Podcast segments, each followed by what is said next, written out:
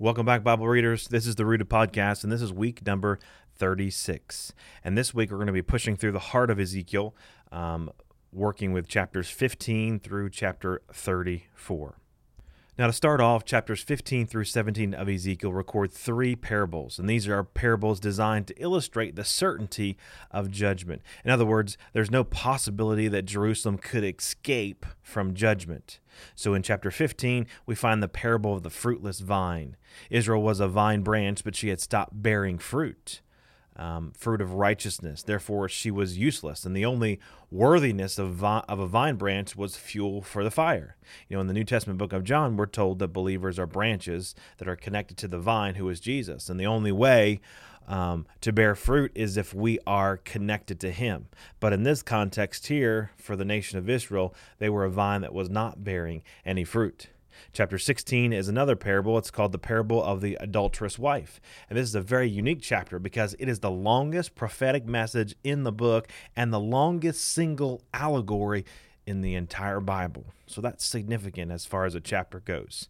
You see, God's chosen people were not only a vine that was good for nothing in chapter 15, but they had produced, produced disgusting fruit or rotten fruit.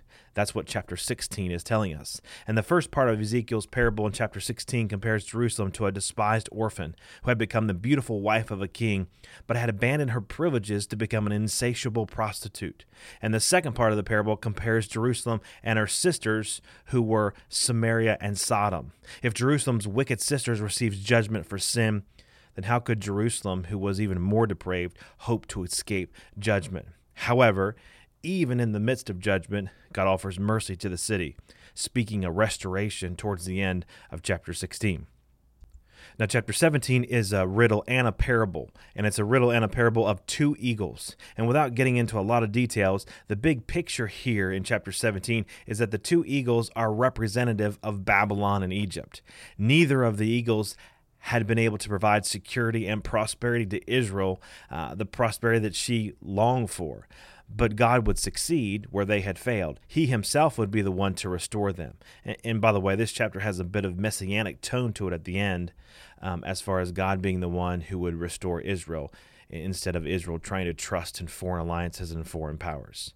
Now, chapter 18 and later chapter 33 are two of the most complete and thorough chapters in the Bible on the topic of individual responsibility. So that's chapter 18. Because in this chapter, there was a proverb circulating, and the proverb's point was that the children of Israel were suffering because of their parents' sins. And by blaming God for their misfortunes, these people were denying their own guilt. And this was wrong because every individual is personally responsible to God. Ezekiel then presents three cases to prove this principle of responsibility in this chapter the people were judged not for the sins of someone in a former generation, it was for their own sins. And now judgment could be avoided if the people repented of their sins. Now remember, we're in the context here of the Mosaic covenant and the stipulations for Israel when she obeyed God and did not obey God. We're not talking about eternal life or salvation in that context, because eternal life salvation has always come by faith alone, in Christ alone. Now, chapter 19 is a lament over Israel and her leaders. This is the first of five laments that we find in this book. And of course, a lament was a funeral song that was sung in honor of a dead person, like we learned from Lamentations. We talked about laments. Jeremiah was lamenting over Jerusalem's death. So, specifically here, the lament is for Israel's princes or Israel's kings. The nation had produced mighty rulers in the past, but now they have no king. After Zedekiah, the last king of Judah, was overthrown by Babylon, no king replaced him. And the importance here is that not until Christ returns will the ruler's scepter again rise in the line of David and reign as Israel's king. Now, moving on to the next section, chapters 20 through 23, it's a final collection of prophecies that deal with the fall of Judah and Jerusalem. Okay, so these four are taken together. In these chapters, Ezekiel further clarifies God's motivation in bringing judgment against his people.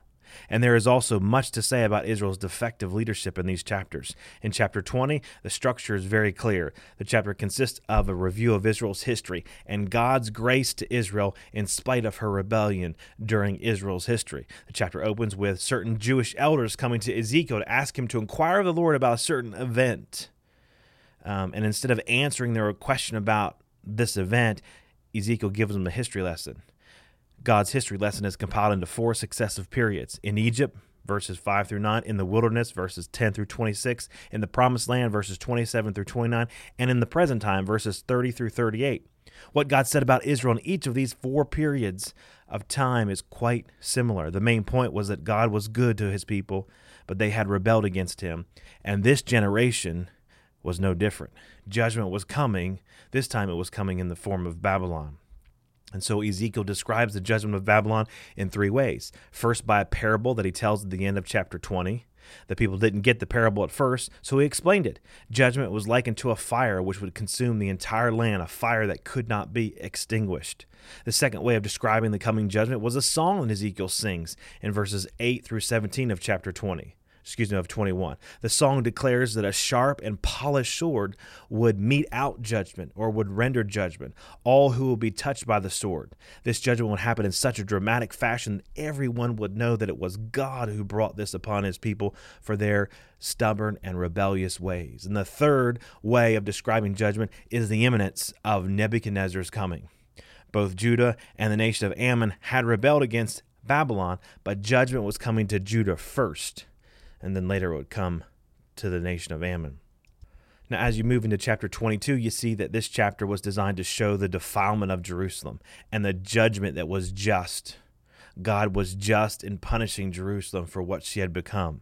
Ezekiel pushed uh, two main charges against Jerusalem the shedding of blood and making of idols. Ezekiel mentioned blood or bloodshed seven times in this chapter. Note that seven times in this chapter to drive home the point of the city's sin of extreme violence. But the idea behind bloodshed in the Hebrew language is not solely physical violence, it has the ideas of anything that can cause harm or hurt a person. It seems that the shedding of blood was Jerusalem's primary offense, and that shedding of blood had its root cause in idolatry. You see, the pagan and the re- and religious practices um, that God's people had adopted did not curb their abuse of other people. It much much more than that. It kind of encouraged it. Um, idolatry even promoted taking the lives of others through human sacrifice. Uh, whenever people disregard the revealed will of God, crimes of violence and bloodshed are sure to follow. God's judgment would fall on the city. He would blow on them like a blasting wind of a furnace. And point in fact, the Babylonians actually did physically burn the city. So this judgment was not just symbolic, but it was also physical. And the final part of chapter 22 deals with the recipients of this judgment the royal family, the religious leaders, the priests, other governmental leaders, the common citizens, even the prophets who were giving out false messages of hope would receive judgment. The corruption was so complete that when God searched for someone to stem the tide of national destruction, for someone to stand in the gap, a famous verse from Ezekiel there, no one was found to do it. Now, in chapter 23, we're presented with another parable to illustrate Judah's unfaithfulness and the certainty of her judgment. And let me warn you, this parable has graphic material, but the message of this parable is vivid and powerful, so don't shy away from reading it. The parable is about two adulterous sisters, one named Oholah, the older sister, and she represents the capital city of Samaria, Israel's northern tribes. And then you've got Oholibah, the younger sister, who represents Jerusalem, the capital city of Judah, the southern kingdom. So you've got one that represents the kingdoms of the north and one that represents the kingdoms of the south. The older is north, the younger is south. Now, the older sister proved to be unfaithful to the Lord by lusting after her attractive neighbor, the Assyrians. She committed political adultery by making alliance with the Assyrians, alliances which proved uh, that would involve worshiping their idols. This was a continuation of her already established behavior from the days in Egypt. And so the Lord turns over this older sister to the Assyrians. Remember, that's when the northern kingdom gets taken captive by the Assyrians, 722 BC. Now, the younger sister here observed what happened to the older sister, but she did not learn from her mistakes. Like we might say today that we too have a similar problem that we don't learn from history either. The younger sister becomes even more unfaithful than the older sister does. She too lusted after the Assyrians, whom she viewed as attractive political alliances. But the younger sister went a step further and saw pictures of the Babylonians that aroused her desire for an alliance with them. And so she wrote to them, and the Babylonians responded to her invitation and came to Judea, where they polluted her by entering into treaties with her. After she became a vassal of Babylon, or almost a slave of Babylon, she became disgusted with Babylon and turned away to seek help from Egypt. She wanted to go back to Egypt, the place wherein she was attracted to adultery in the first place. And a lot of Israel's idolatry, by the way, goes back to Egypt. Well, because of her unfaithfulness, judgment would come, and those who Jerusalem despised, which were the Babylonians, um, they would be the ones who would punish her. Jerusalem would be rendered unattractive to other lovers. Jerusalem would be left bare and naked after Babylon was done destroying the city. Jerusalem's affair with other nations came because she forgot the source of her protection and thereby openly rejected God. Now, up until this point, Ezekiel has been predicting coming judgment. And I know you hear me talking about it all the time. And that judgment would fall on Jerusalem and Judah. But now, the day of judgment finally arrives in chapter 24. Ezekiel begins with this chapter with a parable that represents the siege of Jerusalem, which we're told began on that very day, January 15th, 588 BC. On this very day, Nebuchadnezzar began his siege of Jerusalem. The parable was about a pot of boiling meat. And in the fire of God's judgment, Jerusalem's impurities would rise to the surface. Her corruption could not be hidden any longer. She was unappealing as the encrusted, rusty scum floating on the surface of meat being boiled. The meat was ruined by the scum, and so the contents of the pot it, it was dumped out.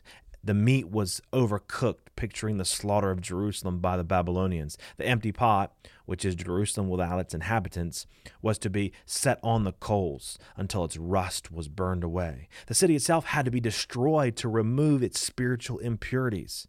You know, God's mercy prompts him to withhold judgment as long as possible to enable people to repent, but he does not wait indefinitely. A time comes when God punishes wickedness. Now, as I said earlier, judgment has long been coming, and I think we've all accepted that or expected that. But what happens next in the chapter, you might not expect. God tells Ezekiel that his wife will be taken away from him in death, but he must not show any grief or sorrow for her.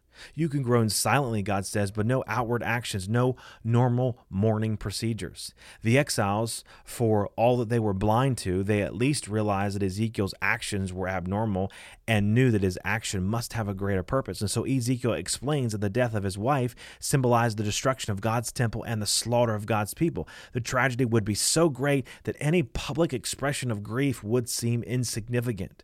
One author connects these several ideas well when he says this Ezekiel had a right to mourn his undeserved personal loss, but he does not. The Israelites had no right to mourn for their well deserved national loss and could not. God does not author personal tragedy. However, He can and often does use experiences as unique opportunities through which people will come to know that He is the Lord. End quote. You know, this is a pivotal chapter in the development of the book. Till now, Ezekiel had previously proclaimed the Lord's coming judgment on Jerusalem and Judah. He has systematically answered each argument against the impending judgment. Nothing remained except for the enactment of that discipline recorded in this very chapter. Now we move on to a new section in the book, chapters 25 through 32. Ezekiel prophesies against the foreign nations who abused Judah and mocked her during her period of judgment. These foreign nations would be judged for their wicked attitudes and their actions while Judah was being disciplined for her sins. Chapter 25 speaks of Judah's closest neighbors Ammon, Moab, Edom, and Philistia. Ammon had united in an alliance with Judah and Tyre against Babylon, who was a common foe. But when Babylon came to attack Judah, Ammon did not show up to help and also rejoiced over Judah's misfortune. And because of Ammon's desire to plunder and take advantage of Judah's misfortune, the same would happen to Ammon from other nations. Moab here regarded Judah as just one of the other nations, nothing special, nothing important, and this attitude reflected a disrespect for the Lord God. God would judge Moab in a fashion that they would come to realize that He alone is God. And of course, you have the nation of Edom here. They had taken vengeance on the Judites rather than helping them. And for this reason, the Lord promised to send judgment their way. The Philistines as well are here. They had also added scorn to the Israelites and had sought to destroy them, perennial enemies of, of Israel. Therefore, the Lord would stretch out his hand against them in judgment. And let me just add this note here while I'm thinking about it. You might have heard the notion or the ideology that if we are good to Israel, then God will be good to us as a nation. Well, if you've ever wondered where that idea came from or in need of a proof text, this chapter might prove to be a good example. This does not mean, however, that we should uphold everything that Israel does as righteous. We're to treat sin like it is, no matter who the offender is. We can't excuse that. But what this passage does teach is that the mistreatment or abuse of God's people by other nations will not be tolerated and will be dealt by God in His timing. Now, chapter 26 through chapter 28, verse 19, is judgment on the nation of Tyre. And the amount of space dedicated to Tyre reflects that great significance that this region held during this day. Tyre was a major city in the region of Phoenicia to the north of Israel. Tyre's sin was her greedy rejoicing over Jerusalem's fall because now more products and goods would be shipped by sea. Tyre was a coastal uh, city here. God's judgment against Tyre would fit her crime as he vowed to bring nations against her like the sea casting up its waves. Now, we know that Nebuchadnezzar besieged Tyre for 13 years until all settlements on the mainland were destroyed. Chapter 27 speaks about Tyre's allies who came to sit and mourn her passing.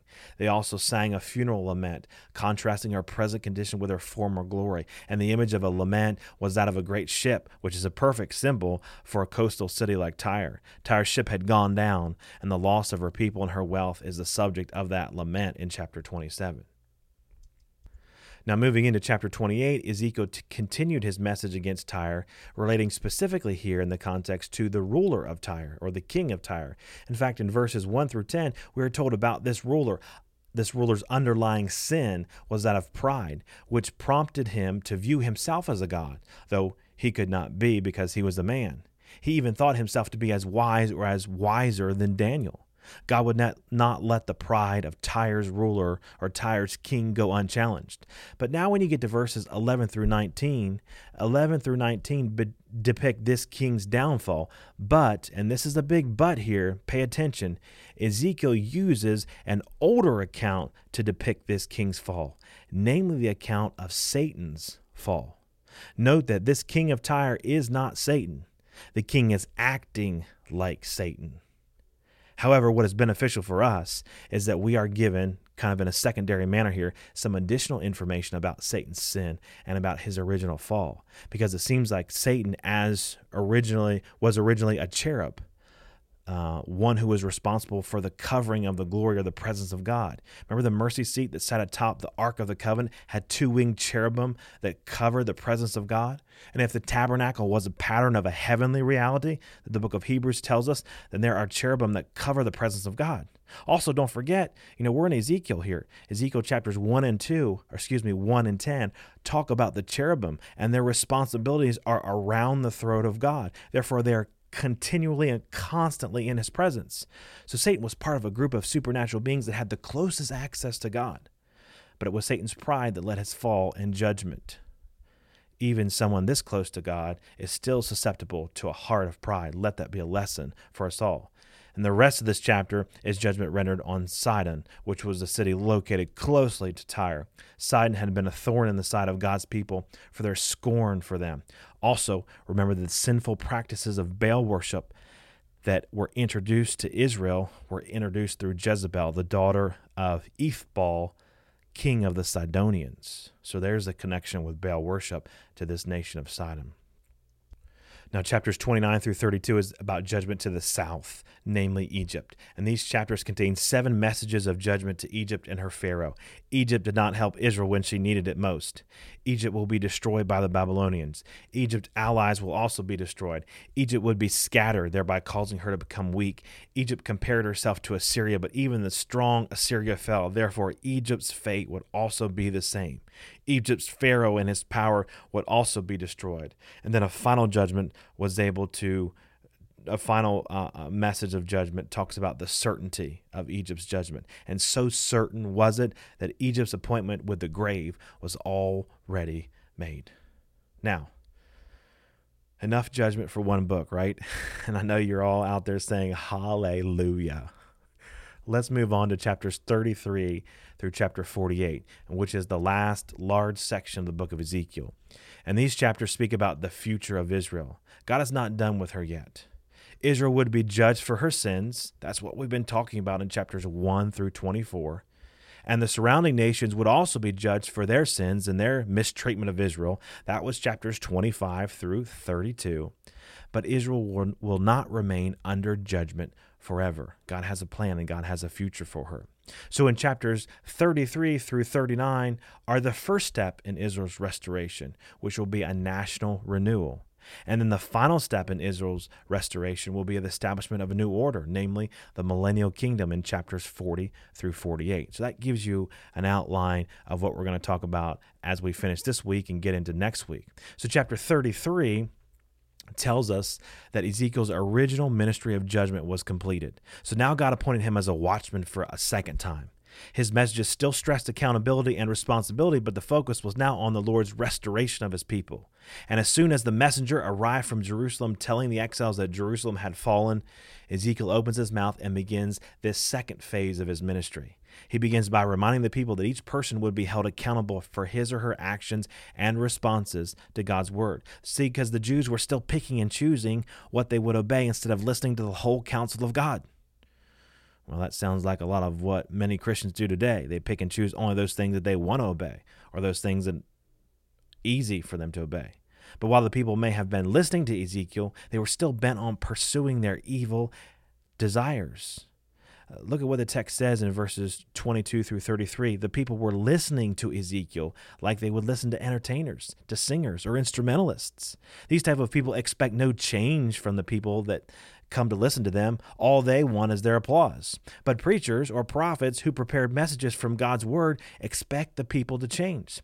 They admired Ezekiel for his delivery and his presentation. You know, good job, Pastor. Great sermon, Pastor. But did not put into practice what he told them. And this is the struggle of every pastor. This is one of the most pointed indictments of God's people in the Bible. When we are fairly comfortable, it's easy to listen to preaching and to critique the preacher, but do nothing about what he has said. It is essential that we ask ourselves, what does God want me to do in view of what I have just heard? And then we are to do it. Okay, enough preaching. Chapter 34.